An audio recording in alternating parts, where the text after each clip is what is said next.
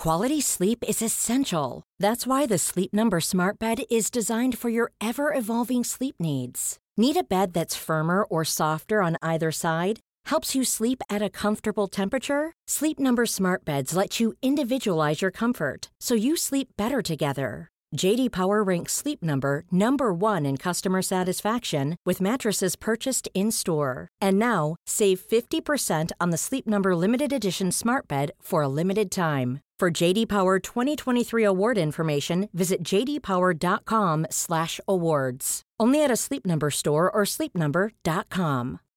Since 2013, Bombas has donated over 100 million socks, underwear, and t-shirts to those facing homelessness.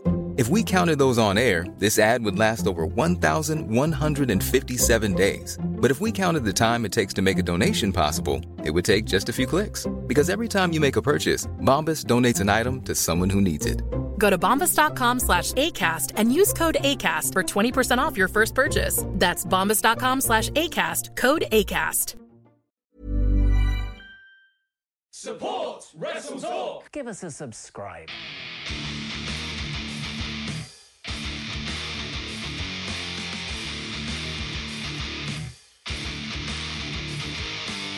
Hey everybody, I'm John Cena. Hey, it's professional wrestler Colt Boom Boom Cabana. Hey, I'm Double J Jeff here. And this is Rick Swan. Matt Riddle, the King of Bros. I'm Rocky Sika Romero. David Starr. Support Wrestle Talk. You are watching Wrestle Talk. Congratulations, you got here.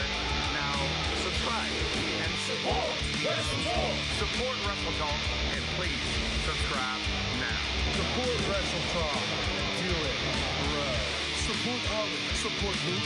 Support Wrestle Talk. Support Wrestle Talk. Support Wrestle Talk. Because they talk about wrestling, and I like it. Support Wrestle Talk.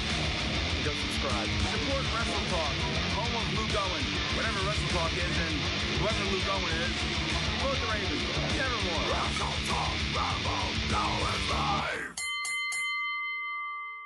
Let's dive into our big news story of the week. Now, this was a story I actually wanted to get into my Friday episode of the Wrestle Talk News. I say Friday, today's episode of the Wrestle Talk News. It'll be going up in a couple of hours after this. Um, but we there was just so much other stuff that I had to cover, like the AEW ratings, the NXT ratings, Luke Harper changing his uh, Twitter profile because that man is just trying to get fired. He's so good, isn't he? a fan like a fascinating little story. And um, there was another. What was the other big? Oh yeah, major changes coming to NXT. Apparently, they're looking to be moving out of Full Sail as soon as January next year. Apparently, they've already put feelers out to uh, buildings around the US. For and and turn it into a touring brand, so as a way to compete with AEW. But remember, it's not a war.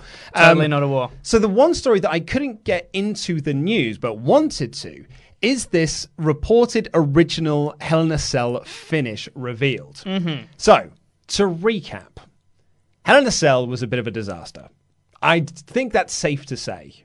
I Yeah. I haven't had this many messages since I've been working here for people not just saying I'm canceling the network, sending me emails with the screenshots of them canceling, Mm-hmm. sending me tweets with screenshots of them canceling the network. Hashtag cancel the network was trending, I believe it was anyway. So Do you know who cancelled the network that I thought would be impossible? Dan.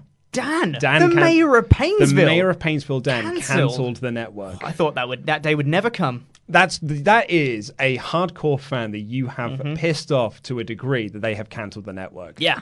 But you know, Insane. And so it it didn't quite go to plan, Hmm. mainly because they did this pretty naff finish with the Fiend. Uh, against him and Seth Rollins. He was looking to win the Universal Championship. They decided we're going to do a non finish because we don't want to beat the Fiend this early, but we also don't want to take the belt off Rollins. Probably shouldn't have booked this match in the first place then. And now we're in the situation where the Fiend has lost pretty much all momentum. They knew it was a bad finish. The crowd really badly booed this finish. They chanted for refunds. They started to chanted for restarting the match. They chanted for AEW. It really backfired. Yes, massively. And you could tell that they knew it had backfired because n- there was not really a mention of it on Raw the following night. Raw the following night, I basically said was the big story of the moment is Rusev's a cuck. Like that's, that's, what, that's how Raw opened this week.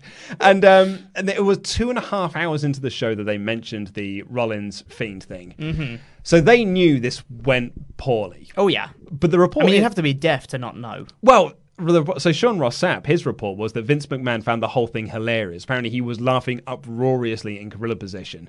Moron. And Dave Meltzer has backed that up as well and said, like, yeah, those I've spoken to have also said Vince McMahon was in hysterics over the reaction to this show. That's insane. Yeah, That's it's absolutely lovely. insane. But that's the contempt that WWE have for its audience. Yeah, Uh, but. I, and I, I recommended this earlier in the week, but you've got to look for it. Bryan Alvarez's ten, near 10 minute rant that he did before Hell in a Oh, it's Cell. so good. Where he talked about WWE's contempt that it has for its audience. And it's it. I think it's really true. I've been really put off by WWE this past over the last week or so, Mm-hmm. following the Kofi thing, following the Fiend thing, the lack of follow up to it, and just uh, the, the, the Tyson Fury thing, and just like we're putting all of our focus onto Fury and Kane and Brock, and all of these wrestlers that you like just do not matter. Yeah. And that's that's how I feel that they are treating me as a fan. And uh, you know, Ollie said on the uh, Hell in a Cell reviews, just like I know it's silly to feel like this, but I do feel stupid. I feel Yeah. stupid for liking this product. Exactly, yeah, and and that's what it is. And they they treat you like a moron who will keep coming back and keep buying tickets and keep buying uh, and keep watching your shows. And for the longest time, we have. And now it's kind of reached a point with the fiend where it's actually kind of tipped people over the edge to go, no, I'm actually not going to come back and watch it anymore. Screw you. Yeah, yeah, yeah, absolutely. Um, but we have apparently had a original finish to the match revealed. So the mm. match ended with Seth Rollins hitting the Fiend with the sledgehammer on top of a chair and a ladder and a lunchbox, and that was what the ref was like. No, no, no, no! It's got to stop the damn match. It's the the the Fiend has had enough. we need to get to the medics down here to help the, fiend. He he hit the armor that the fiend has on that would help protect him. But that's too far. The fiend, for God's sake. and I, I've, I've said this before about characters. I've said this about uh, Kevin Owens before when they've been booking him very badly for the last couple of months. Mm-hmm. Yeah. They wouldn't have done it with Rollins or Reigns. No. And what they did with The Fiend here, they wouldn't have done with The Undertaker. True. They wouldn't have done this finish with The Undertaker.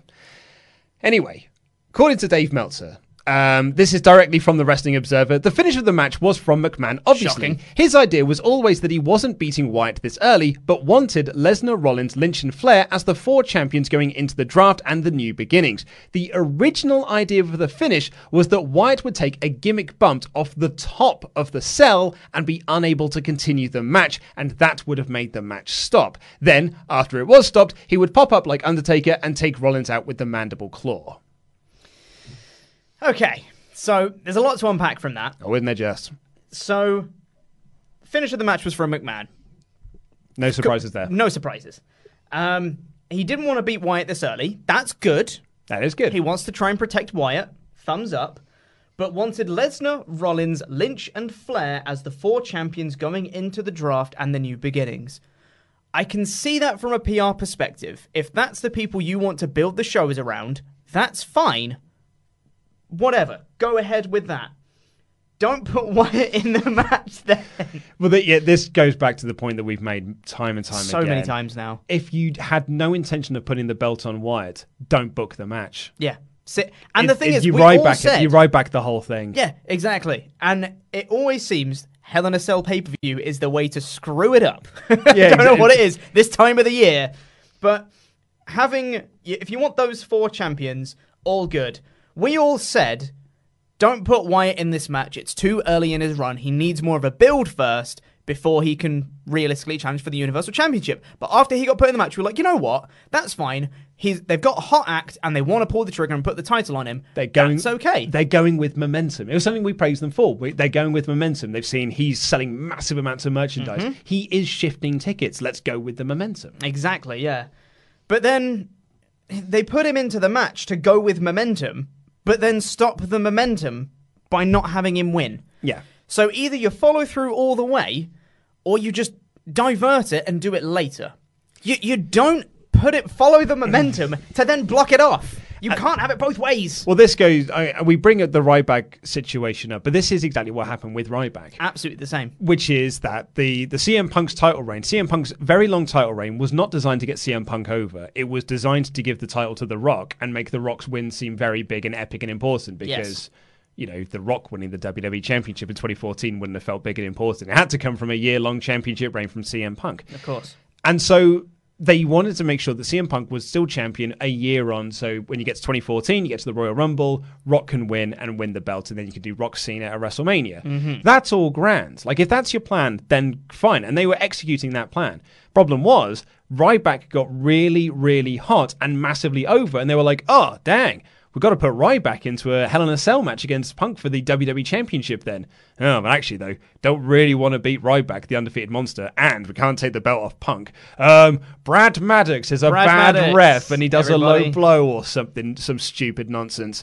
And it completely killed Ryback's momentum. Yeah. And he never recovered Ever. from that match. Absolutely never recovered from that match. And, Yeah. he, and it- now he's spearing large women into pools to sell brain medication or something, whatever whatever gimmicks he's working on at the moment, sending hate tweets to Randy Datson. Yeah. like you know, and he's never really in his career, his WWE career never recovered from that match. I'm not saying the Fiend is done. I'm No. absolutely not, and I think the Fiend can come back from this, but this is such a misfire and a misstep. Yes, absolutely it is. But the question, sorry, I, I, I feel like we, sorry, I was we were about to massively get off track there, but I just thought well, let's, let's pull it back to the original Yes. topic. So I, I, yeah, I was also thinking the same. Let's see. Okay, so do you think this finish would have been better of Fiends taking the big bump off the cell and the match stopping that way? I think in the moment, it would have led to a better fan reaction because they saw a big spot.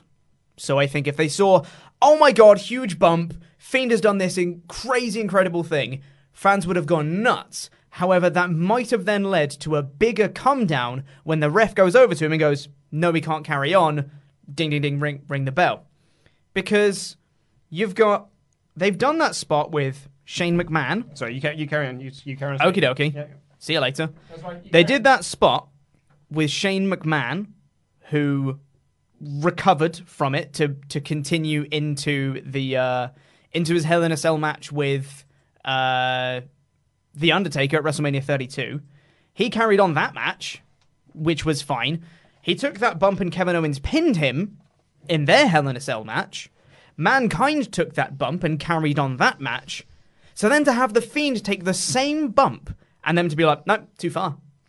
I think that might have even led to a bigger fan reaction. I can't tell I- which way it would go. I know I'm in agreement with you. I think that it would have got a big pop because the the crowd would have seen the big spot, to being like, "Oh my god, someone got thrown off the cell!" It's the Mm-hmm. Yeah. first time that's you know something like that. To a degree, the way that I picture in my head of him going off the cell is like the first time that's happened since 1998. Like Mm-hmm. Yes. the, the proper mankind Undertaker, King of the Ring, Hell in a Cell bump. Yeah. that's what I think they probably would have wanted to do. But to your point, that match continued. Yep. like that was that. That's like the midpoint of the match that was right. they the go back to the top of the cell. Yeah. like that's like they go to back to the top of the cell after that spot. They Mm-hmm. go back up there, and so then to be like, oh no, the, the fiend can't continue after that makes him not look like a monster anymore. And as you Exactly. said, Shane like fell off the top of the cage, and they carried on when. The when it was ruled a no contest or a DQ or what you know what people thought it was, a lot of people got in touch with me about saying mankind, like Yeah. the ref let the ref let mankind continue wrestling, so why why not the fiend? Mm-hmm. Yeah. If they had have done the exact same bump, I think it would have been much worse. I think Yeah. the crowd reaction would have been because the crowd would have been like massively into it because they saw the big spot. But then as soon as that bell rang, it would have been vociferously bad. Yeah, and I, and I think is a word. e- even with him popping up like the Undertaker and doing a mandible claw afterwards, that wouldn't. It, they tried to do it in in the actual Hell in a Cell match that happened anyway, because the referee called off the match, he brought out the stretcher, and then Bray Wyatt came up and you know did a mandible claw and Sister Abigail to the concrete and all that stuff. But it didn't save it. It didn't help at all because then it just made the ref look stupid because he stopped the match when Bray could obviously continue. And then the same thing would have happened here. It would have been like, oh no, he can't continue because he took a bump that Shane McMahon takes every other year. and now he looks dumb when he gets up because the ref had stopped the match for no reason. Again. I can't even imagine what sort of reactions Rollins is going to get tonight. I know. I, I'm thinking about that on because on he's on SmackDown tonight. He's facing Roman Reigns for like draft picks and stuff. Mm-hmm. Yeah. What reaction is he going to get tonight? Ro- Roman Reigns is going to be cheered. Maybe, maybe this is what it was all for. It's all to get Roman Reigns over. It was all a work. it was all work all along.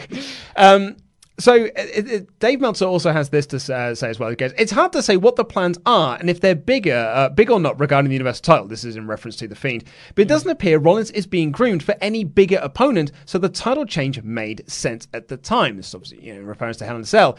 But since they didn't beat Wyatt, they did the no finish. But in Hell in a Cell, this came on a show where they already did a weak DQ in a thrown together six man tag. Yeah. He gave that match negative two stars. And I 100% agree because it ruined Seth Rollins and Bray Wyatt, two stars that they had. They got destroyed, negative two stars. Fun fact for you it is the first WWE match to get a negative star rating since 2007. It's 12 years. Yeah, Hot damn. 12 years since uh, Dave Meltzer has gone out of his way to give a match negative stars. Not even the Nexus SummerSlam 2010 got negative stars. No, exactly. Yeah, no. This is this was a negative star match. But Dave, um, I mean, you read his review. He hated the red lights as well. Like, Oh, he yeah. really, really hated the red lights. Yeah. um, which is actually mixed in the office. 'cause It was all right. Ollie quite liked it. Yeah. but Laurie really hated it. No, Laurie liked it. Oh, Laurie liked Yeah, it. Laurie said it was and all right. Ollie hated Ollie it. hated it. Ollie hated it. Yeah. I wasn't massively keen on it. I didn't like it at first, and the more the match went on, I was like, actually, it's okay. And that was it. It was. It never went past fine I think me. it's ruined all of our thumbnails. yes, it has. all of our thumbnails, like all the bloody same. exactly because we put red filters over the raw stuff, and now we've got a red filter over everything with the fiend in. Awful. So yeah, so that was the original uh, finish to Hell in a Cell. Apparently, um, yeah, I don't think it certainly would have helped. Um, No. Would have been the same. Unless the Fiend won, I think the reaction would have been the same, regardless of what Do you they know did. what? You're absolutely right. No matter what they did, unless it was the Fiend coming away with the W, the fans were going to boo whatever happens. Mm-hmm. Which probably Exactly. begs the question: Why'd you book the effing match? Why'd you book the why'd match? you book the match then?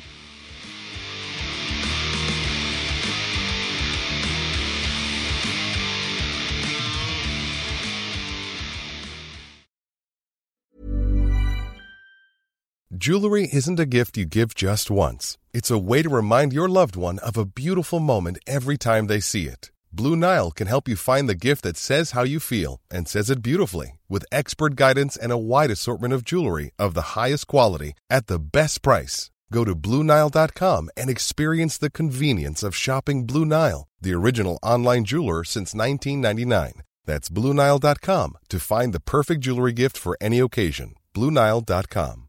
Quality sleep is essential. That's why the Sleep Number Smart Bed is designed for your ever evolving sleep needs. Need a bed that's firmer or softer on either side? Helps you sleep at a comfortable temperature? Sleep Number Smart Beds let you individualize your comfort so you sleep better together. JD Power ranks Sleep Number number 1 in customer satisfaction with mattresses purchased in-store. And now, save 50% on the Sleep Number limited edition Smart Bed for a limited time. For JD Power 2023 award information, visit jdpower.com/awards. Only at a Sleep Number store or sleepnumber.com. Hiring for your small business? If you're not looking for professionals on LinkedIn, you're looking in the wrong place. That's like looking for your car keys in a fish tank. LinkedIn helps you hire professionals you can't find anywhere else, even those who aren't actively searching for a new job but might be open to the perfect role. In a given month, over 70% of LinkedIn users don't even visit other leading job sites. So start looking in the right place. With LinkedIn, you can hire professionals like a professional. Post your free job on linkedin.com/people slash people today.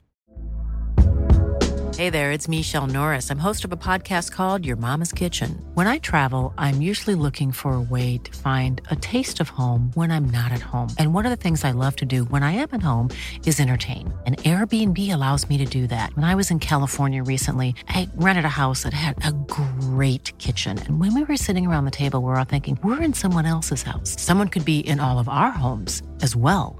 If you have a home, but you're not always at home, you have an Airbnb. Your home might be worth more than you think. Find out how much at airbnb.com/slash host.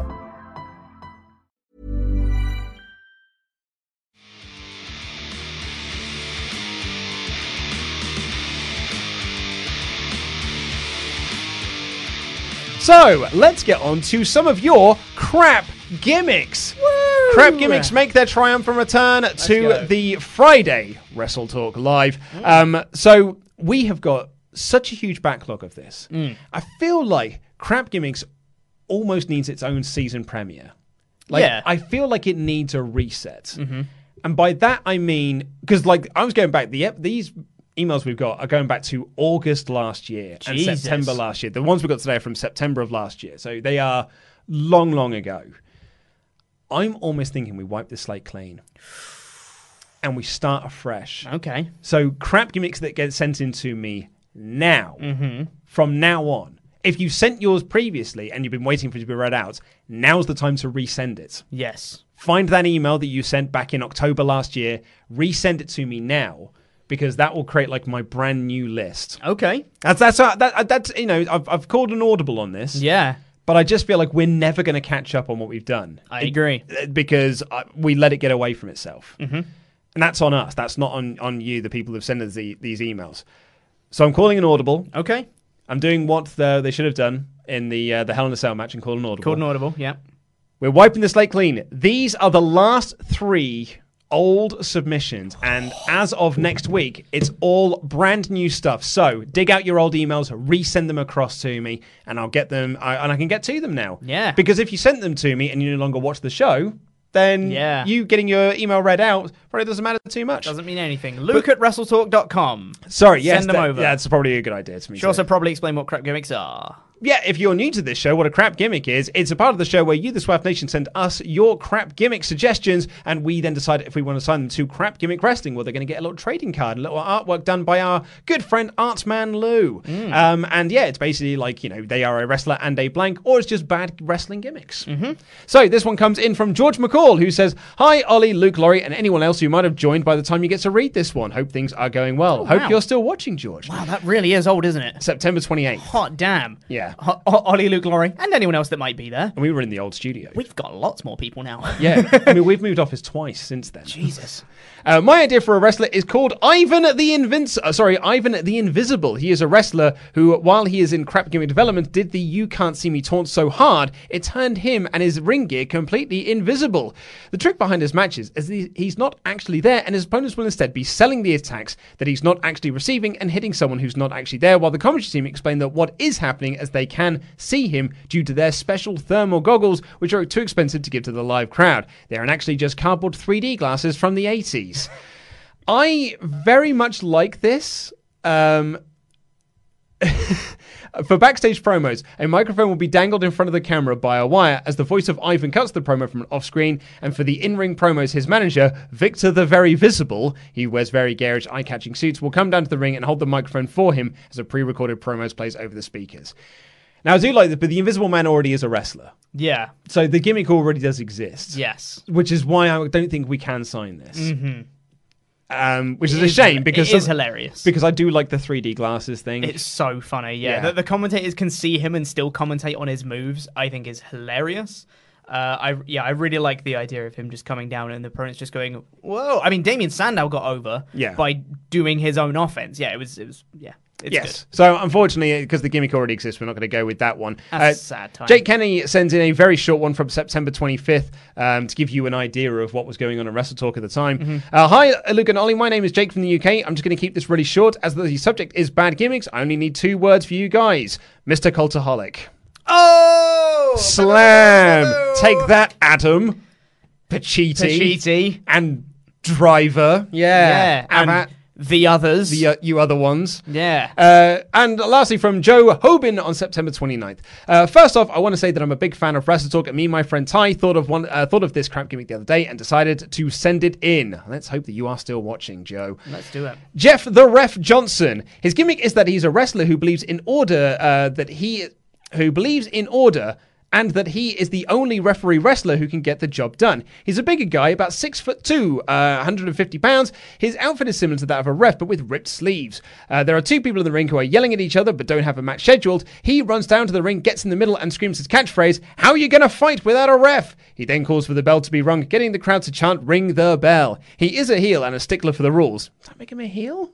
Make him a babyface, surely. Make him a babyface. Heel, heels want to break the rules. Absolutely a babyface.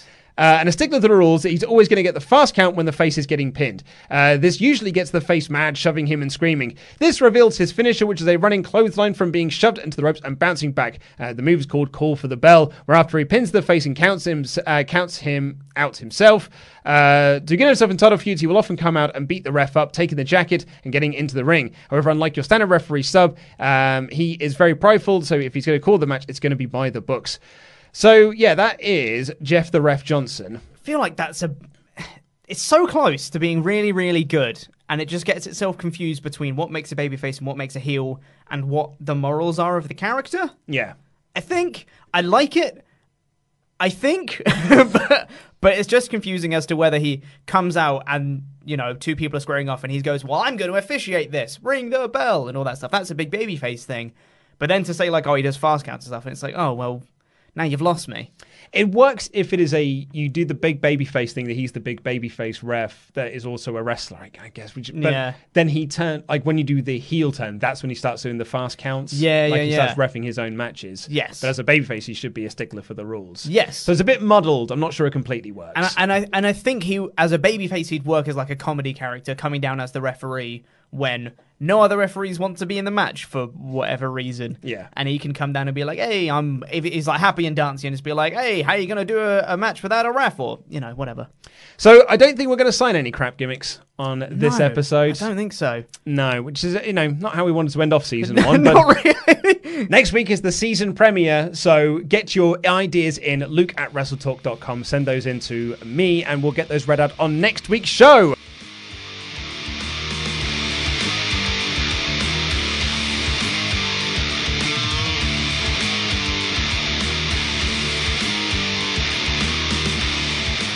Shall we dive into the mailbag? Do it. So, uh, if you want to send a question into the mailbag, all you've got to do is become one of our pledge hammers on Patreon at any dollar amount and leave your comments in the community section. Because we're now going live on a Friday, um, we're kind of like being a bit more selective with our uh, Patreon emails. Basically, what's happened is that it's become too unwieldy. Uh, it's we're getting so much correspondence in, which is great. Don't get me wrong. I love the fact that we get loads of correspondence, but sometimes the questions are there and they're sort of like duplicate questions. So we're just going to try and do as many of them as we can and try and get, pick out the best questions. Like this one from Sawyer, and I thought this was an interesting one to kick us off here. Um, he said, I think it's funny hearing you guys talk so much about how Jake Hager feels like a, quote, mid-carder uh, because of his WWE run as Jack Swagger. I wasn't watching WWE when he was in the company, and I don't watch MMA. So before this week, I had zero things to know about him. The reason I have trepidation about Hager being in AEW is that the first thing I heard about him was literally Luke quoting Barrasso's report, which immediately described Hager as a quote ardent Donald Trump supporter. I'm not here to bring politics into the community or the channel, but that description instantly tells me he's an awful person who doesn't belong in AEW's outwardly progressive and diverse universe. I know you might say I shouldn't let something like a performer's real life beliefs affect my, employ- uh, my enjoyment of the product when he's involved, but something like this, in a world we're living in 2019, really sours me. I vehemently hate Ronda Rousey because of the things she said and done in her real life. And I think it sucks that WWE wheels out the old racist grandpa Hulk Hogan, but my expectations are way higher for AEW, so Hager's signing is a real disappointment. That is a very interesting point. That's a fiery, fiery subject to start yeah, off here. Uh, and I'll say I agree with you uh, for certain things like Hogan. I cannot get into his stuff anymore. Uh, I mean, I was never really into Hogan anyway. I wasn't around when he was big, so I always just saw him as a nostalgia act that I had no nostalgia for.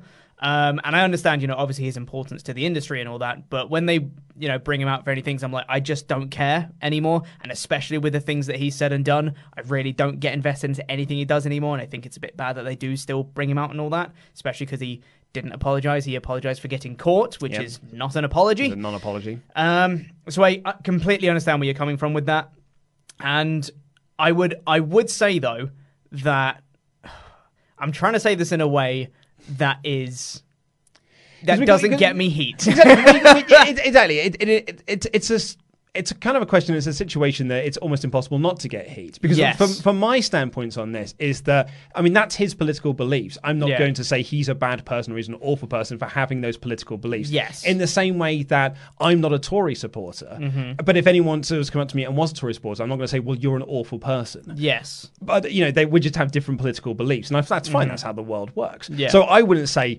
don't hire this man because he's a Trump supporter, because I think that's actually almost too Like that, that, that that's not a sustainable view. Like you can't employ That's, people. that's that way. exclusionary, which Exactly, is the whole exclu- opposite point of, of inclusion. inclusive, and yeah. that's it. And AEW is all about this inclusivity. Yeah. So surely that also uh, extends out to political beliefs. Yeah. So yeah, and I would say that, and this is probably going to get me heat. Not every Trump supporter is a terrible person. and I know that sounds bad, and I know, and I'm not saying that Donald Trump is a nice person because you know we're not going to get too political on this, but whatever. But I'm just saying that. Just because he supports Trump doesn't mean that he is automatically a terrible person and shouldn't have a job. Yes, um, but it's, it's the same thing. Like I, I, I kind of sounded a bit on Tyson Fury this week when uh, Yeah. Ollie told me Yeah, about yeah, that he's um, he's made really homophobic comments in the past. Well, he's actually Mhm. apparently he's a massive homophobe. Yes. I, I, I struggle now to get in. I'm going to really struggle to get into anything that he does because that's for me that's not really like a political stance. Exactly. That that for me is just like that's outright hatred. Yes. And as uh, you know, someone who has got um, gay family members, Mhm. I'm I, I, it's a real triggering thing for me. Exactly. Yeah. Yeah. I- I'm exactly the same. Li- Like it is with Hogan. When you have something that is outright hate rather than a political belief, I think those are two different things. And you can say that one leads into the other, but it might not necessarily be the case, and you don't know. So unless unless Hager comes out and just be like, "I hate gay people," then you know I'm not gonna judge him for his political beliefs. I guess. Yeah, it's it's a tricky one, but there's lots of shades of grey of, of Yeah. that because I I don't think that my stance on um, Tyson Fury is also the correct stance to take either. That's just that that's now my personal sort of Exactly, yeah. projection onto the situation as opposed to I don't think uh, he's probably not a bad person. Mm. It's just that if you're making those comments, my instant reaction to that is to think that you are, but you're actually probably not. It's just like those are your beliefs. He said he's a Christian and he's taking it from the Bible, but you know I think that's a different Whatever. Anyway, let's move on to something different. This comes Mm. in from Roy Tripp, who says, "I've dropped my WWE Network sub." And we were talking about this about the uh, on the podcast intro, Mm-hmm. um, uh, and actually the sort of the start of this. I've been thinking about dropping it for a while now. Uh, the best thing about it is NXT, but so much of, it, of that is available on YouTube and reviews. Is it really worth 120 quid a year? I've been subbed uh, to WWE since it launched in the UK, but you get no reward for staying subscribed. And when I sign up again, which we'll probably do at some point, I'm just being realistic. I will at least get my free month. So now with 27 days left of my subscription, I get to watch at least Crown Jewel and hopefully in the uh, which is in the, the beautiful city of Jeddah. Uh, I believe that is a uh, as a joke. Yeah. So this isn't a rage quit as much as I dislike the end of Hell in a Cell. This has just been coming off. Uh, it's coming off now with AEW for free on ITV. I can still get some full show wrestling, and it might be easy to watch each week. I guess my question is Will WWE really see a large amount of people drop their subscription to the WWE network? Uh, the live crowd have paid a lot of money to go and see WWE shows, chanting for the competition during the main event of a pay per view. WWE have to sit up and listen now. For a lot of people, it will be cool to shout AEW and say you were there and put it on social media and stuff, but as a viewer at home, hearing those chants on TV, I'm thinking, I don't blame them. So I think that's an interesting question because we Mm. did say we've had a lot of messages this week from people who have cancelled their network subscriptions off the back of the Kofi and off the back of the Fiend thing. Yes. But do you think that this is going to be almost bigger than a lot of people are anticipating, or even WWE themselves are anticipating? I don't know, honestly, because I think when you're in the internet wrestling bubble, as it were, it seems like almost everyone is cancelling their network subscription. I'm never And- watching and- Raw again. You hear that every week. You hear it every week. and you see, then you see those same people doing that. commenting the week after. Exactly, yes. Um, so I'd say it's going to be very hard to tell, and I think the casual fans will continue. The first reply I saw when uh, WWE were tweeting out after Hell in a Cell, and WWE Twitter account tweets out the results of every match, and they said, blah, blah, blah, blah, blah, this match happened, here's a photo from the match. And they tweeted out, uh, Rollins survived the Fiend, but what did he, what at what cost, or so- something like that, anyways. yeah. First response I saw was someone saying, "The Fiend amazed me. He it was never about the title. He just wanted Rollins, and he succeeded." I think that's a, I think that's wrong, anyways. But there are people that enjoyed that match, so I think there's when you're in the kind of oh, I want to use the right word here. I was going to say vitriolic, and that's not the right word I want to say. But when you're in the uh, the internet wrestling community can be quite emotional sometimes. So after that, I was very upset. Laurie was upset. Everyone in the office was really, really upset. And Monday you was a bad day. It was a bad day. And you can see we get all these messages and tweets and emails of people canceling their network subscription. Realistically, that's a drop in the WWE ocean. Mm. So I don't think that is necessarily going to be a huge amount of people that actually unsubscribe, especially because not everyone that subscribes to the network actually has it for current day stuff. They're going to have it for the Vault. They're going to have it for you know NXT. They're going to have it for all this other stuff that might not actually be Hell in a Cell. So I don't think there's going to. I think there's definitely going to be some. There's definitely going to be like maybe 10,000 or something. But realistically, that's nothing compared to the 1 point however many million they've got that actually subscribe to it. But the, the network numbers aren't dropping. They are, Like, yes. like the, we, you know, the the quarter report that came out fairly recently did show there are in, is a drop in network subs. I mean, there Mhm. usually is around this sort of time anyway because we're in that post WrestleMania season. Yeah. and we're not really going to know what this effect has had until possibly next, you know, until the end of the next quarter, Mhm. which is around sort of like February time. So we're not really going to know if this pay per view did see a drop, but I will be interested to see if there is less network subscribers next month, con- particularly because that's February leading into Mania. So actually Mm. in WrestleMania season, where you'd think they'd be increasing subscribers, Yeah. because there's a new there's a new interest in the product. It's after the Rumble. It's so. a- exactly it's after the Rumble. So you've got to think that th- there is going to be not less network subscribers than there were at the last quarter reports. Mhm. If there are, I've got to think that that is down to Hell in a Cell and it's down to Kofi and it's down Yeah. to whatever else, the Crown Jewel, you know, the, the Saudi Arabia deal and, and things like that. Um, so it's it's an interesting time for for the network. Meltzer actually had a very interesting thing in the the Observer talking about this was Mhm. that he wondered if it, it's killed the town, which is if when they run their next year Sacramento, right? If Yeah, they run yeah. Sacramento next, you know, the next time they go there, are they going to be able to pull in as many people as they did last time? Because the last know. time, the last time you pulled them in, you gave them a non-finish Yeah. and sent them all home very, very unhappy. Yeah. So are they then going to put down their hard-earned money to buy another ticket and be disappointed again? Same thing for the the SmackDown thing on Fox. We're gonna, you know, the Undertaker's going to be here, Steve Austin's going to be here, Sting's going to be here, and you don't deliver on any of that. Yeah. The people who went to the Rumble, John Cena's going to be here. You don't deliver on that. Yeah. After a while, that has got to have some sort of repercussion. Yeah. You, you'd hope anyway. You'd hope, yeah. Yeah. Uh, this comes in from Nate, who says, Luke, Ollie, Laurie, and Chopper. 2017 seemed like the year to pull the trigger on Braun Strowman. Yes, it he did. has lost since multiple attempts at the Universal title and has been made to be a big joke. After the tag team wins with Nicholas, the Saturday Night Live feud, and now Tyson Fury having a match with Braun, I can't help but see him as the modern day Big Show. He is never going to be taken seriously and he's lost all credibility. Hopefully, the Fury vs. Strowman match is good, but it's a glorified gimmick match to promote Tyson Fury's fight coming up. Braun will probably be jobbed out yet again. Is there a way Braun can regain credibility and be seen as a legit monster? Do you think uh, he will need uh, require a character reboot such as The Fiend? Also, what are your predictions for how long it will take for Braun to win a world championship? It's a very interesting question. Uh, I do agree 2017 was the time. That SummerSlam four way with Strowman, Lesnar, Reigns, and Joe Yeah. was absolutely spectacular. And What a match that and was. Strowman was Oh, the star of that as well. It So was good. so, so good. Um, so, yeah, I, I think they, they messed up by not pulling the trigger on that. Um, I can see the comparison to the Big Show as well. Uh, and I think this Tyson Fury match is very much a gimmick match. And I think he's going to lose. Oh, yeah. There's Uh, no so- way he's winning. Yeah, which is If going be a Tyson Fury's shame. undefeated, there's Yeah. no way they're Yeah. going to have him job out Exactly. to the fake pro wrestler man. Exactly, yeah. Uh, so I don't think he necessarily needs a character reboot like The Fiend.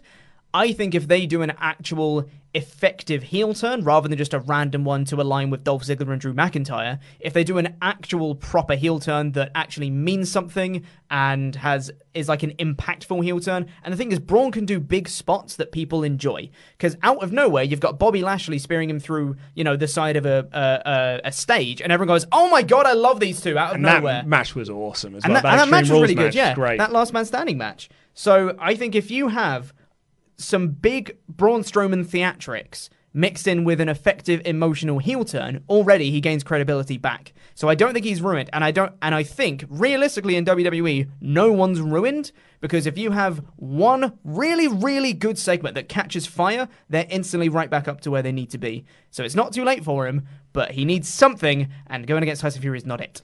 And he's already won a world championship. He won the Greatest Royal Rumble. He got the big green belt for it. That doesn't count.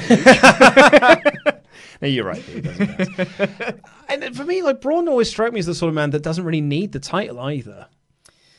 So I don't Yes know, and- like yes and no. Yeah, it's yes and no, but like like Big Show, they gave him the title and then instantly just wanted to get it off of him. Yeah. Like when they first did it in 1999, they were like, "Yeah, we're putting the title on Big Show, but eh, not really though, because you're not actually our top star, and we're going to get it off you as, super, as soon as we can and put it on Triple H." Yeah. Um, And uh, well, what we were mentioning on the the podcast intro if we end up with a load of big stars on SmackDown and Braun Strowman somehow uh, leaves on Raw, it might be time for him to win the Universal Championship. And if he does that as a heel, you can have him as a big giant heel that a babyface has to overcome which would actually be a good story to tell. And he can hold the title for a little bit, which makes sense. Yeah. Because I think as a babyface, his title run might not be very inspired. But Completely agree. Uh, this comes in from Abnahav, heel heat magnet, Abnahav.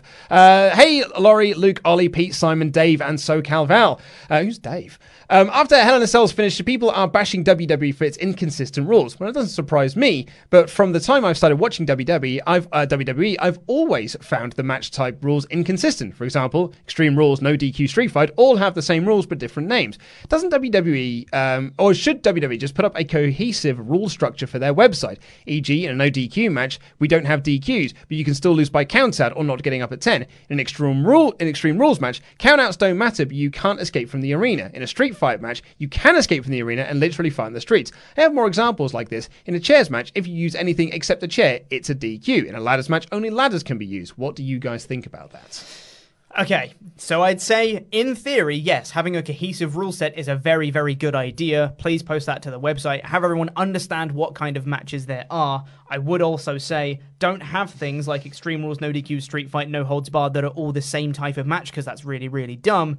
And also, don't have a bloody chairs match because it makes no sense. Love a chairs match. Ladder match is fine because you have a different stipulation to win. You have to climb the ladder and grab the belt, which I kind of guess is the same as a TLC. Well, there's yeah, okay. So ladder matches. I'm, I'm going sort of back to the, the 2000s now. Mhm. So ladder matches were just like it's ladder matches, and tables matches were just table matches. Tables matches, But yeah. then because it was the Hardys and Edge and Christian and stuff, Mhm. they would then start using tables in ladder matches, or they would Yeah, get yeah, ladders out for tables matches, and then that becomes like oh, we'll just do TLC. TLC, yeah.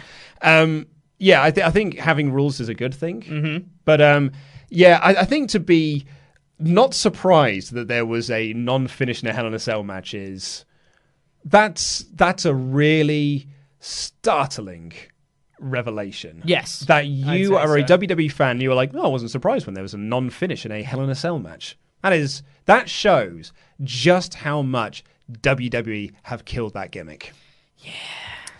Chris Thorne said, uh, if Wrestle Talk had to go up against Cultaholic at Survivor Series, who would your picks be for the men's and women's elimination tag match? Uh, no pressure, Ollie, but this is for the jacket. Also, a massive thank you for James Dixon for sorting out my magazines after I got in touch. The postman butchered them as he forced them through the letterbox at the same time rather than do them one at a time. Bloody moron! Idiot! Idiot postman. Also, buy your Wrestle Talk magazine. Yeah. Uh, uh, if we had to go up against Cultaholic at Survivor Series, so we'd have to pick five people to represent Wrestle Talk in a five-on-five elimination tag match.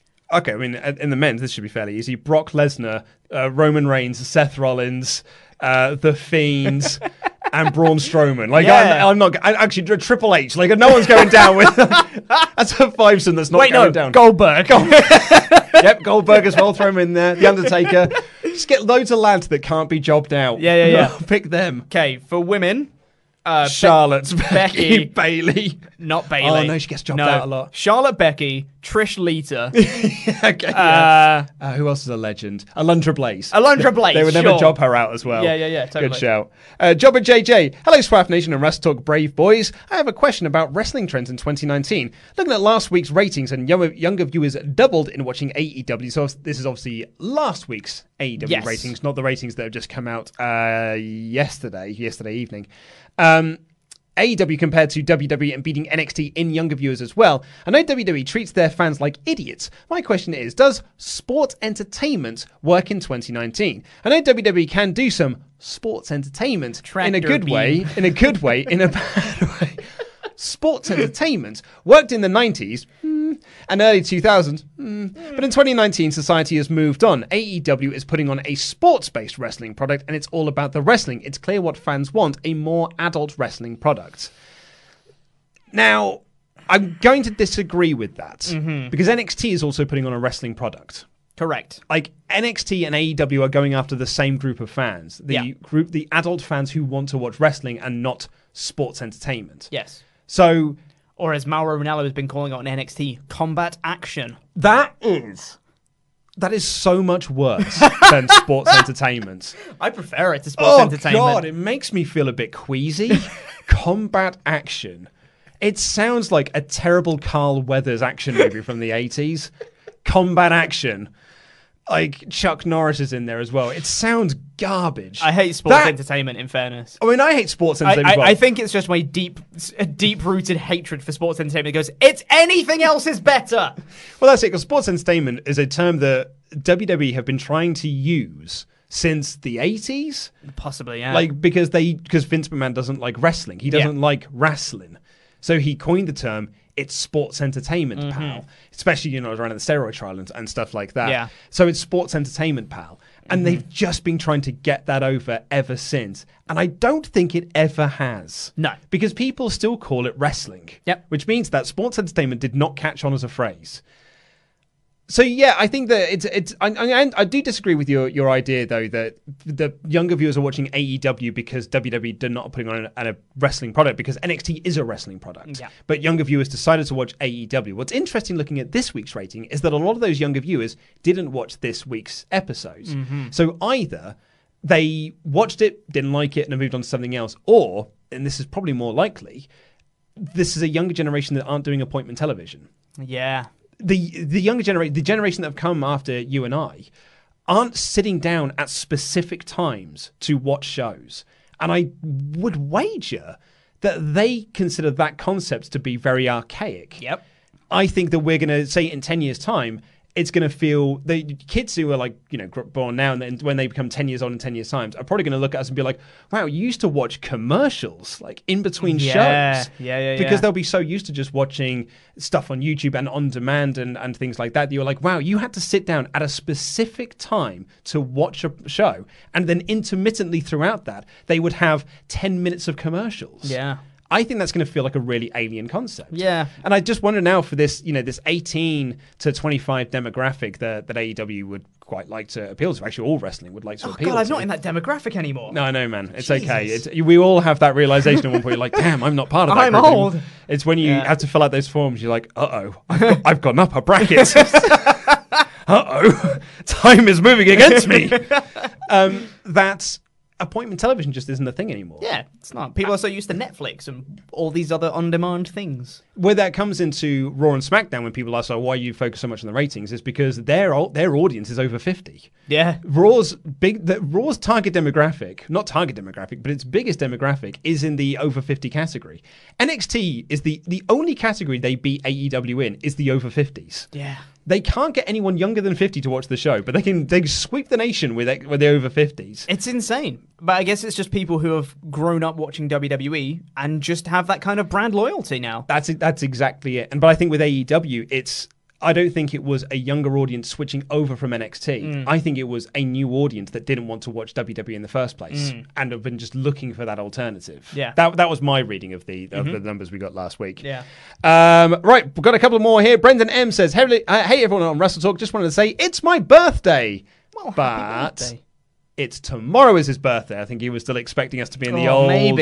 Uh, schedule. Saturday the 12th, and as part of my 30th, I'm going to be watching some of the IWA Wrestle Revolution 3 tour and enjoy a little bit of the bubbly. Any chance of a birthday, um, uh, any chance of a birthday shout out would make it a lovely time with the boys. And from the SWAF Nation, I'd like everyone to support Wrestle Talk and support independent wrestling. Cheers. P.S. Happy birthday, King Chopper Whopper. It's so cool we share the same birthday. Still not my birthday. But happy birthday for tomorrow, because you might be watching this on catch up uh, on tomorrow's show. So happy birthday, you happy thirtieth birthday. You're also going up onto those um, those age brackets in terms of uh, filling out forms. Yeah, That's unfortunate. And lastly, Lorenzo Haynes has got a question uh, for you. It's actually for Ollie, but I'm going to pass it to you instead. Okay. If you could only eat one of these for the rest of your life, which would you pick? Beef, pork, seafood, chicken, and turkey. Chicken and turkey. Oh, come on, Pete. You're welcome. I am. I don't even know what to say to that. Given that choice, there's a reason it's at the bottom. There's a reason it's coupled with something else. It's because it's the worst option. in, in, fa- in Like, fairness, they also had to put, oh, and turkey, I suppose, as well, because if you ate chicken for the rest of your life, it's the blandest of them. in fairness, I kind of just said that because I know you hate chicken so much. My real answer is beef. Oh, you worked me, brother. totally bought into that. Oh, my God. But yeah, beef, because I say- literally couldn't live without burgers, but that's just me. Yeah. Um, uh, back in my uh, my meat eating days, I probably would have gone pork. Oh, really? I love a po- I- well, I loved uh, a pork chop. Um, particularly loved uh, a bit of bacon, a little bit of the bacon. A little bit of the bacon, yeah. But you're right. You know, sometimes you can't go wrong. Sometimes, like, when you get a nice steak, It- like a big, yeah. like big thirty day mature Steak and burgers cooked, cooked medium rare. Like Yeah. that's how you want a steak done. Absolutely. There are times when I'm watching MasterChef and like you know they cook a lot of meat on there. It's the only time where you know we're a vegetarian vegan household, Mm. and it's the only time where the pair of us go like, oh god, that looks delicious. god, that looks amazing. my uh, my lady partner has her steak rare. Whoa! Yeah, she likes it bloody, and I'm like, okay, I'm actually living with like a cannibal. Okay. I um my old so my old band, my singer, he liked his steak um medium rare. Yeah. But his girlfriend liked it blue. Like oh, no. and like so she wouldn't even she would essentially just take it out of the packet Yeah. onto the plate. Yeah. And just eat it like That's that. And I'm nuts. like and that's that sounds like an animalistic. Yeah.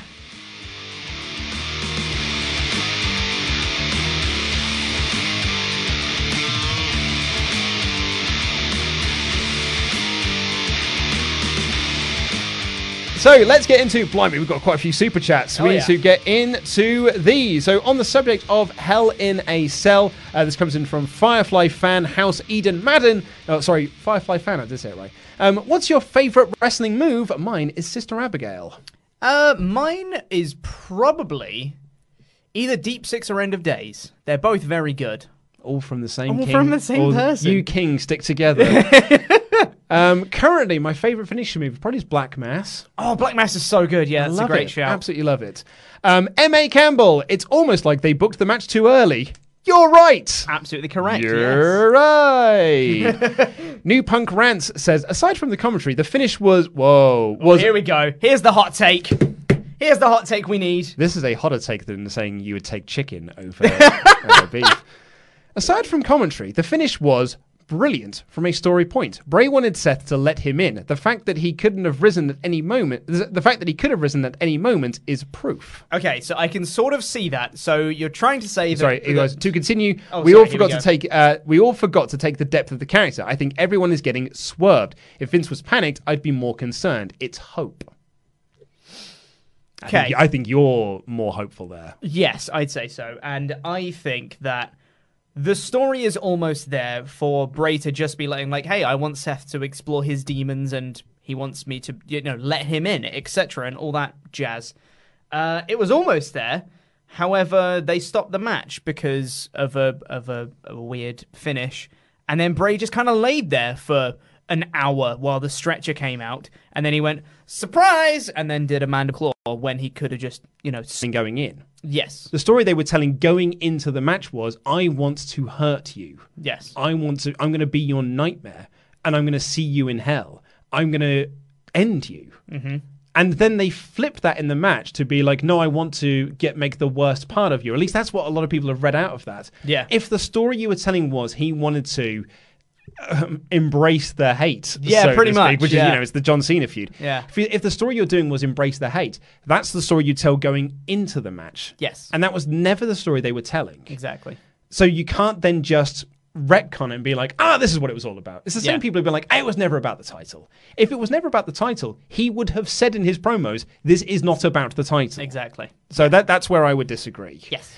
Uh, Derek Ayala says, "Do you guy, uh, do you think WWE really don't see Bray as a big draw champion? Bray is gold with his promos. It doesn't matter what character he is, but when it comes to the big match, he always fails." Yeah, he does, and it's a shame because we've actually got proof of him selling merch and being an, a literal draw, and yet they still didn't pull the trigger when they had the chance. Yeah. So I don't know at this point. I don't know what, what they see as in Bray. I yeah, point. I, I'd be curious to know if they, they, they just don't see him as a as a champion. I Mm-hmm. mean, they only gave him the belt the first time round because they wanted to give it to Randy. exactly. Like that Yeah. wasn't to be like, hey, we. such a good moment as well. It's like, oh man, we're finally putting the belt on Bray. It was more like, there you go. Can you hold on to that for a second? Uh, Randy's yeah. going to take it off you in three Here, weeks' hold time. this. Hold this for a second. Randy's not here at the moment, so yeah, hold on. Keep this warm for us, will Yeah, you? literally. Um, so yeah, so I don't know if they do see him as like someone who could lead a company. Josh D. Denomics says, um, I just want to forget Hell in a Cell ever happened. I can't even be excited for the draft because I know the Fiend will be there and he won't feel as special. Yeah, the Fiend is part of the draft tonight. He's in pool one. Yeah, which I'm. I said it when when Laurie and I were doing the live reaction to Hell in a Cell as well. I was like, I'm so nervous for this match because if they ruin it, I'm going to be so upset, and the Fiend will be ruined from here on out, and he won't feel special anymore. And I'm not going to say that he's ruined because I I made that point earlier. I don't think anyone is ruined in WWE. You can always come back from it, but I think, yeah, he's going to turn up, and I'm going to be like, oh, that's cool, and that is going to be even worse than me just going like oh, they ruined him and he's so bad. I think me just being like slightly less excited for him going to be that's so you've ruined it. You've ruined my excitement for him, and now he's just okay rather than really, really bloody cool. I yeah, I'm I'm also not going to say that he's ruined. I think that's too early to say those sorts of things. Yeah. I wonder if we're going to look back on this match in five years' time and be like, oh, that was the moment. Yes. That, that was your suffering succotash that- moment. That was. You oh, stole my thunder. That was what I was going to say. Sorry. That's his suffering succotash moment. He's not ruined yet, but I think any match moving forwards, he's going to get worse and worse and worse and worse, and he's going to Very possibly, yeah. not- I mean, I'm I'm from it that way. I'm holding out hope that he's going to be fine. It all depends on how you follow this up. It all depends on the next feud. Yeah. If it was me, I would keep him far away from the title. Mhm. Don't do the title stuff anymore. But even then, that feels like a major step down. Then because all of a sudden he's just going after different people and being like, "Hey, I'm not. I don't really. I'm lost to getting a title, but but if I'm you're not gonna come you now. But if you're not going to put the belt on him, then you can't book him in more title matches. And I'd say, I, I'd say literally the solution to this: Survivor Series, put him in a title match, have him win in like five seconds. Just have him dominate. That's fine. You've you've, you've recovered it. It's not. he's It's not. Brock Lesnar. Uh, well, you know what I mean. But ju- just do that, and he will feel cool again and different and special. And that's what we need back. Matthew Robinson says, uh, maybe they did red light because the Fiend mask looks better that way. Still a crap finish. Love you guys at Wrestle Talk. We love you, Matt. We love you too. Uh, I would disagree though. I don't think it looks better in red light. I think it looks better in white light because you can actually see the details on the mask. Josh D. Dynamics back in again to say, easy to say from an outside uh, with no money on the line, but wrestlers need to go back to protecting their characters and refusing stupid outcomes. Well, I mean, that honestly, with how protected people are, with them refusing to let people go to AEW and them refusing to let people leave the company, maybe they have a bit more scope to just be like, no, I'm not doing that. Hmm. Do you want me to go to AEW?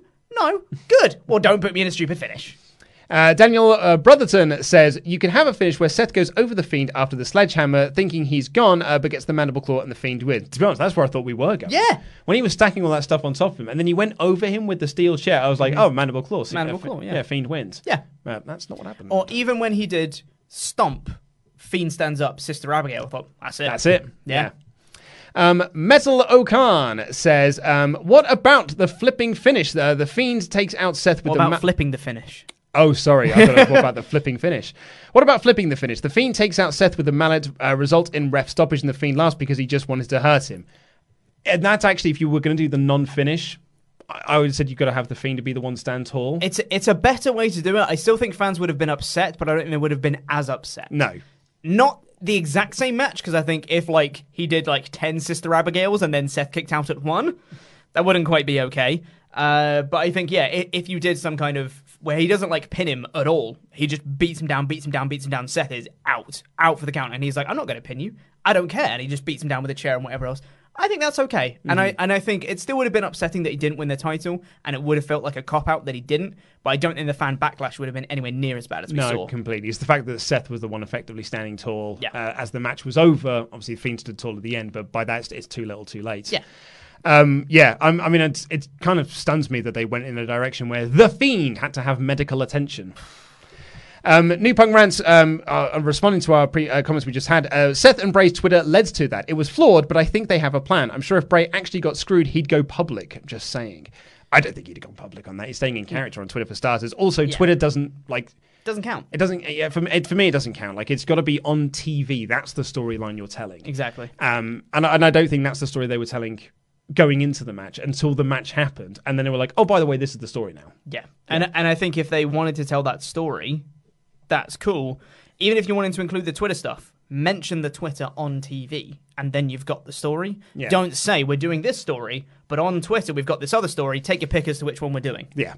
Uh, and King Rasta says, "Do you think Hell in a Cell ruined the DLC for WWE 2K20 pre-orders?" I don't think so. Probably not. I, I, don't, I actually think those uh, screenshots that they released would uh, hurt the uh, the pre-orders because I mean It it's looks cool. bad. It's cool that we're releasing PS2 games in 2019. you know, hats off to them. Yeah. My favorite Oh, comment from that is um, Adam Bigelow from uh, the Attitude Era podcast posted up the picture they released of Io Shirai and like you know was making fun of it and then said by the way this isn't an image that I've screen capped from a video to make it bad, look bad on purpose this was a publicity shot that they chose to release to say hey buy our game Amazing. Uh, we've got some about Seth Rollins now. Jobber JJ uh, says, can't watch live. Sorry emoji. Is there a sorry emoji? not sure Uh, thoughts on Seth using hashtag he's not cool. Alvarez said turn him heel or keep him off TV. Yeah, so all of Seth's tweets that he's doing now have at the end hashtag Seth Rollins is not cool. So um, my favorite tweet I've seen about that was someone retweeting him saying like, "Man, Lita was had uh, she's a crack whore chanted at her, and she took it way better than he is." Yeah, yeah, that's true. because he's just been booed, and he's like, "No, I'm cool. Yeah. Survive and prevail."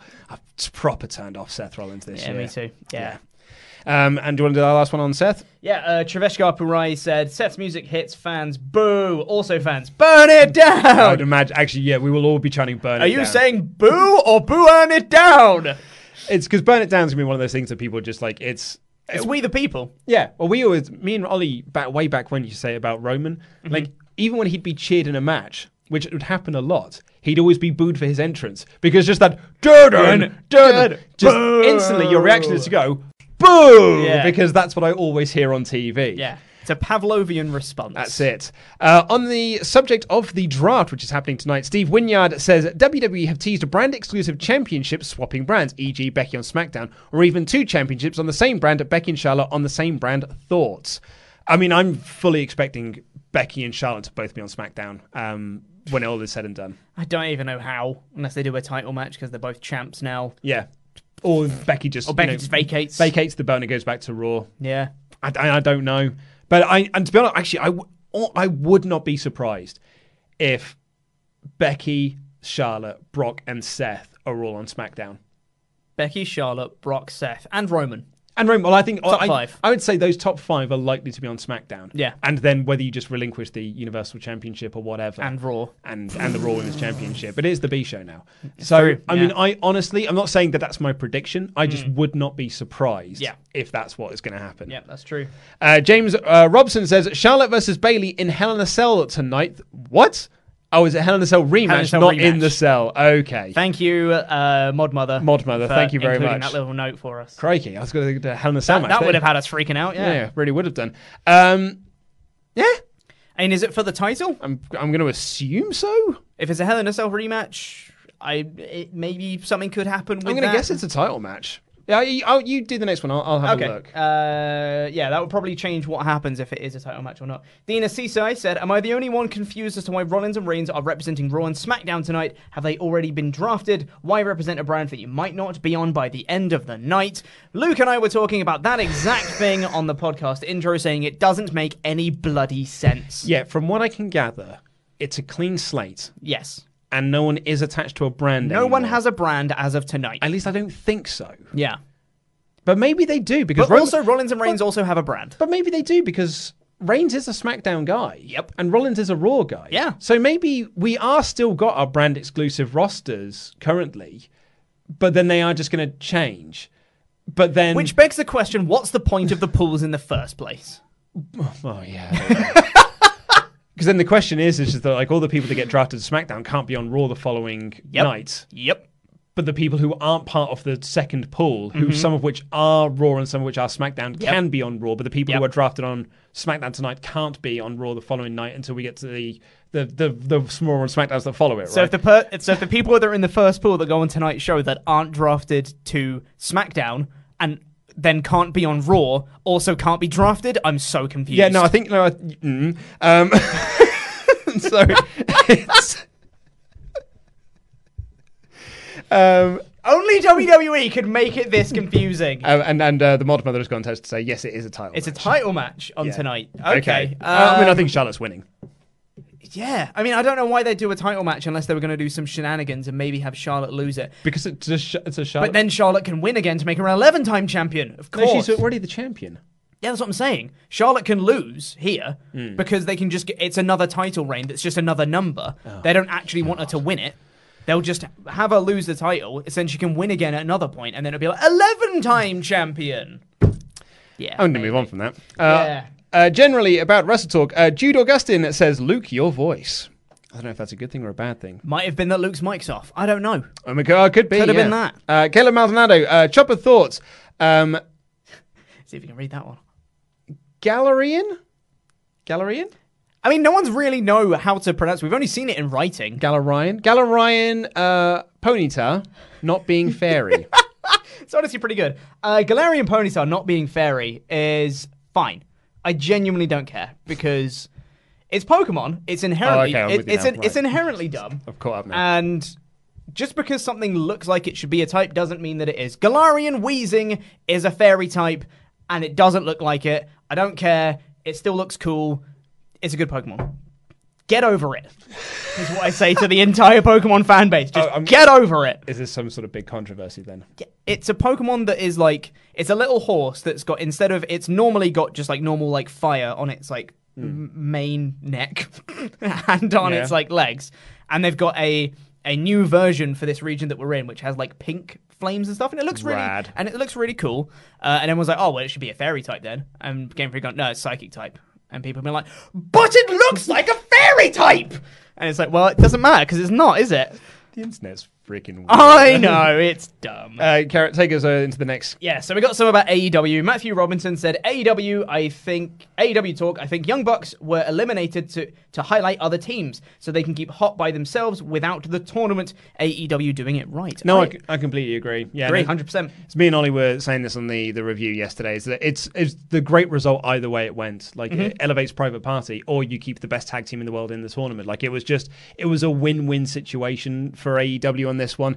And I mean, uh, for me, the Bucks being out of the tournament isn't massively a surprise because it does feel like they're feuding with um, Santana and Ortiz. Mm-hmm. So now you can take that away. f- You can put that over here because LAX aren't sorry, Santana and Ortiz aren't in the tag title tournament. So you can have that feud running separately to what the tag title stuff is. So yeah, I'm, Yeah. I'm, I thought it was pretty good. Yeah. Uh, An- Anshu Kamal said, uh, Hope you guys are doing good. We are. Uh, AEW has beaten NXT over the last two episodes on ratings, but total viewers declined in the second episode for AEW, but remained same for NXT. They didn't. They dropped a little bit, but still. Mm. Uh, what are your views on its cheers? Yeah, no, I mean both uh, saw a drop, but that was to be Mhm. expected Yeah. because AEW is not in its debut episode anymore, and NXT didn't present a, uh, a show that was a takeover card. Yeah. So it was always going to drop this week.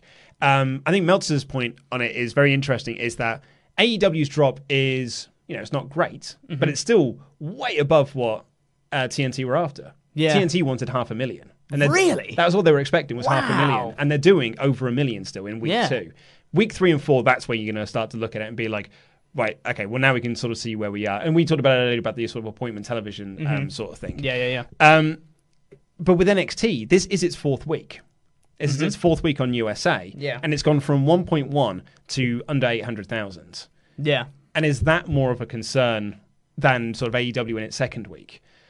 I don't think it is just yet because it's still in its sort of embryonic stage. Mm-hmm. And also, I'm I'm sticking by with what I, I thought originally about this was that this was never about winning. This was about siphoning away viewers. Exactly. It was about stopping people from watching AEW on TNT. Yep. That, that's that's why I figured they did it.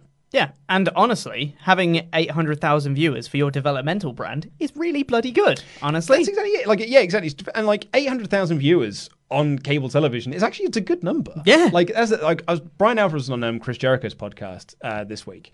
Really, really good interview actually, and he talks about how the that even when wrestling gets like people go like, oh, that's a bad number, it's still way above what most other TV shows do. Like wrestling always just draws very well for, Mm. Yeah. for TV shows. So like when uh, Sinclair are very happy with the numbers that ROH does. Yeah. Access are always happy with the numbers New Japan gets, even though they're not massive numbers. They're very happy with those ratings because they're exactly what they're after, and it's probably the highest rated thing they've got on their show, on their network, yeah, their network at the time. sure. Uh, Sean Turner said, I didn't watch TV in years, watched AEW, feels weird. Yeah, I mean, I'm also not. I'm. I'm I said it's like you know, it's, a, it's almost a generational thing, but I'm not an appointment TV guy No. anymore. I don't. Not at all. I've I've got too many things on to sit down and watch TV at a, at a specific time. Even now, like I, there's only four TV shows I watch a year anyway, aside from what I do for work, and which is The Apprentice, Bake Off, MasterChef, and Taskmaster. You're so white.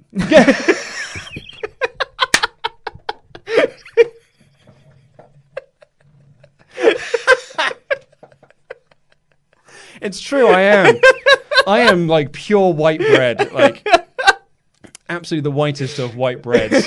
Like, I can't even. I, I'm I'm that white. Like, I don't put me in a toaster. Like, this is, um. but Yeah, no, but those unfortunate. and All four of those shows are on at the same time. This is the only Yeah. time of the year where me and my wife are actually using the ability to record shows. Yeah. and then be like, oh, we're going to need to try and catch up on all of this sort of stuff now. But like, it never happens apart from that. Like, this is the only time of the year where that happens. yeah. Um, All right, what else we got? I think we've got uh, a couple more on AEW. Uh, Mr. D said, with all the hype surrounding AEW, am I the only person that recognizes that it's using the same exact tactics as TNA? Is it using the same I know tactics zero about old school TNA, so It's using the same tactics. It's using the same tactics as WCW, but then I suppose TNA were just copying what WCW did. So maybe, yeah, you could make that argument. Mm-hmm. But I don't look at AEW and think like, oh, it's a TNA clone. yeah. I certainly look at them and think like, oh, it's a WCW clone because Yeah. it does it does feel like a WCW. They probably need to snap out of that before to, before it gets too late. Hey, you know, it was successful at the time. Oh, yeah. and, and it was drawing really good ratings until they sunk, you know, sixty-two million in one year because they were it was run by morons. Yes. Um, so, yeah, I mean, it's it's an interesting point. not sure I completely agree with it, but it is an interesting point. Um, so you got uh, one then, more. I uh, think the Mod Mother's posting in another one as well. Uh, possibly. Uh, Jesse Venable said uh, that John Moxley's segment was great character work in AEW.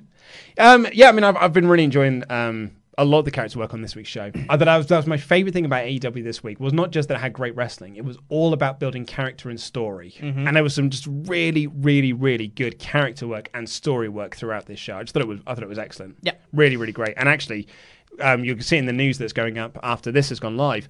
But um, man, it's like universal opinion. It's like Yeah. that was a five out of five show. So it'd be very interesting to see where people go after this uh, in terms of how they feel about AEW. Um, so miscellaneous now. Matthew Robinson said, "I'm glad I watched WWE uh, through other means, so I don't give them ratings or money. Don't know why people do it. Luke, tell me why. I don't like Mondays. I would say it's bad to pirate things, so don't do that. I agree. Uh, WWE can't do long term booking. Um, why not just do three month bills and have all the stories, uh, one major pay per view to another? Think that's what they sort of do, really. Sort of, and then they have pay per views along the way, which end with referee stoppages and double countouts and things of that nature. And Matthew Even Rob- at SummerSlam. Uh, Matthew Robertson again says, um, you uh, can do after Survivor Series to WrestleMania and then to SummerSlam and then SummerSlam to Survivor Series, and people would actually like your story products. If ratings go bad, switch the pay per view. I mean, that's what they used to do. Like that's that's the Yeah. old pay per view model was you would build from one pay per view to the next. Um, so yeah, I mean, it's it's not a radical idea, but it is a good idea. I would say It's actually how their story used to work. I would say that every feud doesn't need to be three months. There are some feuds that are very, very good for a month, like a little mini feud. So I'd say, kind of do what NXT does. You have your mini feuds and you have your your your you got several plates spinning, and then you build to a takeover thing, which is a big deal. And then after your takeover, you kind of go back to your mini feuds and loads of plates spinning and a, a well thought out division. Yeah, no, I, I completely agree. Uh, Mr. A. Campbell, um, thoughts on NWA Power? I mean, I've already given my thoughts in the news. Yeah. So, what's your thoughts? Have you It was seen a yet? show. Nope, have Okay. not seen it. Unfortunately, It's an interesting experiment Mm-hmm. because it is like it's meant to feel like a time capsule show. yeah, I've heard it's pretty good as a, as like an old school throwback. Yeah, I mean, really, there's only one match you need to watch, which is the main event between Mm. Yeah. um, Aldis and Storm. But then again, I think that's the point, is that which is what you know the old shows were. It's just lots of squash matches and then a big main. Um, so I, I you know, it, it was it was good. I, found the I found it charming to be honest. Yeah, But like you know, Eli Drake's such a great promo. James Storm is such a good on-screen presence, and Nick Aldis is, is like he is star personified. Like he is Right, absolutely. yeah. He's got so much star presence about him. So it has got a lot of things going for it, yeah. and it's got um you know Kingston and Homicides. That's a good tag team. I didn't realize how tall Nick Aldis was till I saw him at MediaCon MediaCon last year. I was yeah. like, oh my god. Oh, he's a big boy. Hello. Yeah, he's a- Jesus. he's a Yeah, big He's boy. a big man. Uh, the Zornies, I quit WWE because it was no longer the way to get NXT. Mm, that's fair enough. Yeah, uh, we didn't even talk about that. One of the one of the reasons why people have been canceling network subscriptions because they don't get NXT on Wednesday nights anymore. Which is what a lot of people over were keeping hold of it for, yeah. yeah. So that's a that's a big deal. And uh, you know, effectively, if you're outside of the US, you're more or less been screwed. Yeah, over the you know them just trying to you know stick it to AEW Mm-hmm. because we don't get uh, N, you know NXT until like 24 hours later. yep. You know, uh, which is what a lot of people sign up for, as you said. Mm-hmm. Um, Deep Sing says, "Hey, Luke and Pete, do you think that once the XFL starts and Triple H gets more control of WWE, will it get better since Vince will be away?" Uh, I've heard that Vince will still be attempting to run the shows. Granted, he's going to be more busy, but I don't think Triple H is going to have more control. I think Vince is already kind of building up that team. It's going to be kind of more Heyman that's going to be running Raw, and he's already got a team of people running SmackDown because Bischoff can't do it by himself. Um, but yeah, I, I don't think Triple H is going to get more power. I think he's already going to be more focused on NXT, and I think Vince is still very much going to have a hand in what happens on Raw and SmackDown every week anyway. I mean, yeah, I mean, you say uh, hands. I think he'll still have 100% full control. Yeah. Even with the X- XFL, he's not been at TV. You know, a He lot also this doesn't year. sleep because he's not human, so he's got enough time. But he he's not been at TV a lot this year, Mm-hmm. and the TV has been run by Heyman and Triple H and Shane and Dunn and you know Pritchard and Ed all these Koskey Ed and- and all yeah. these guys. You know they have been running these shows without Vince there, but Vince is always there Yeah. Mm-hmm. because they have to call him and get things signed off. Yeah. Just because the XFL is coming does not mean that Vince will not be signing everything off and rewriting scripts and you know not throwing things out at the last minute. It's still going to be the Vince show. Mm-hmm. And it will be that way until he dies Yes. until 100%. until that man is in the ground, it's going to be the Vince show. Yeah. Hundred percent. Uh, Daniel Brotherton says, um, "What about Vince saying stars are too pro wrestling?" I don't Yeah. even know what that means. Well, I mean, I think it's because I mean, actually, Alvarez and Jericho talk about this as well. Is that WWE don't want to push stars now? They don't want to create stars because their star is the brand. yeah, So you don't want to you don't want a star that outshines the brand itself. kind of like Rock. Kind of like Rock did, Mm. exactly. Um, Cypher versus everyone says, um, Pokemon. "Why have we never seen a shirtless Roman Reigns?" We have Yeah. in FCW. Now, my theory on this is because he's not got uh, a body that Vince likes. Yeah, He's not got a front. That's why um, Mm-hmm. Baron Corbin was wrestling in a shirt. That's why he now wrestles in a vest because Vince doesn't like his body type. Yeah. So made him put a top on. That's why Killian Dain was wrestling Mm-hmm. uh, in a you know a, a, a, the singlet that he moved to. Vince didn't like the body type. So I think that Roman has got a body type he doesn't like, and so he wants it covered up. yeah, which is completely bonkers because I think Roman Reigns is actually in pretty good shape, but something about it he must not like. I reckon. Uh, Yeah. I, I like this one. So Ansu Kamal says it sucks when moderator misses your super chat, and um, our mod mother has uh, put a note here saying uh, you were reading their super chat when they sent this. Patience is a virtue. Very good. Uh, Pratik uh, Pangaj, do, uh, do apologize if I uh, butchered that. I love this pairing. It's been a while since you and I have done a video together. Has, hasn't it? Yeah. I can't even think. It would have been a magazine show, I would have thought. Yeah, for sure. Probably when Ollie couldn't make it because of business, Business, or something. business, yeah. business, business. Oh, I do videos with you, man. Yeah, It's it's good fun. Uh, Jay Patel said, "What happened to uh, Rated R Patreon podcast you guys released last week? It's now not in the feed." Huh. Really? I will look into that because it is on my feed. Is it really? Yeah. What Oh, the uh, Ramble Club? yeah, yeah, yeah. And you, um, you read another message. I'm going I to quickly will check because I'm, another I'm pretty sure message. Um, it's shown up in my RSS feed because I, I subscribe to it to make sure it works. Lucas Harrison says, uh, "Why is Kevin Owens not showing on the WWE website?" However, we have literally this second got a note from the uh, from the moderator from Mod Mother. Kevin Owens is in the alumni section of WWE.com. Yeah, he was fired. Was he? Yeah, that was the whole storyline with him and Shane is that he was fired from WWE. So of course he's in the alumni section. But I thought he got to fire Shane. Didn't yeah, but they haven't updated the website yet. But they didn't put Kevin Owens back in. No. But he's part of the draft pool, isn't he? yeah, they just haven't makes updated. no sense! They- no, it's just they, it makes sense. They just haven't updated the website. So he's not fired. No, he's back with the company now, but like, But as a- also not but on as a as a storyline thing. They moved him to the alumni section. Yes. because he was fired from WWE. Yes. but now he's back with the company. Right. But they just haven't updated the website and moved him back. Okay. It's it's it's a clerical error, and also I, I can see the it's there now. I can. Ramble Club. Baby, do you know what that's worth? Ooh, heaven is a place on earth. That is what you can how expect. every Ramble Club starts with a bit of karaoke. That is what you can expect if you uh, are at the ten dollar and above Great level. stuff. Um, uh, and thank you to uh, Pratik Panag uh, Pankaj. Do apologize again for butchering that uh, for your super chat and no message.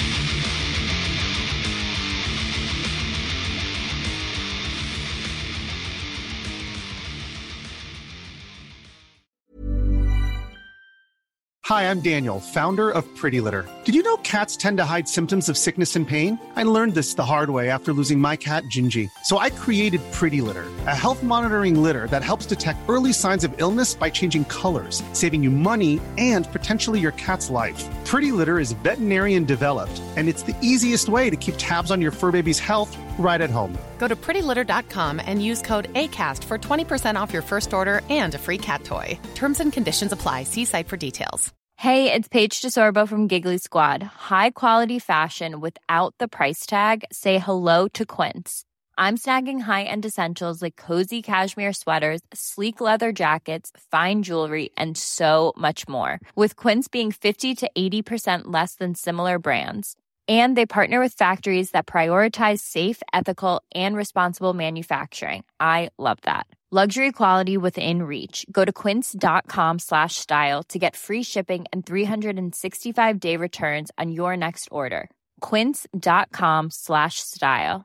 Hi, I'm Daniel, founder of Pretty Litter. Did you know cats tend to hide symptoms of sickness and pain? I learned this the hard way after losing my cat, Gingy. So I created Pretty Litter, a health monitoring litter that helps detect early signs of illness by changing colors, saving you money and potentially your cat's life. Pretty Litter is veterinarian developed, and it's the easiest way to keep tabs on your fur baby's health right at home. Go to prettylitter.com and use code ACAST for 20% off your first order and a free cat toy. Terms and conditions apply. See site for details.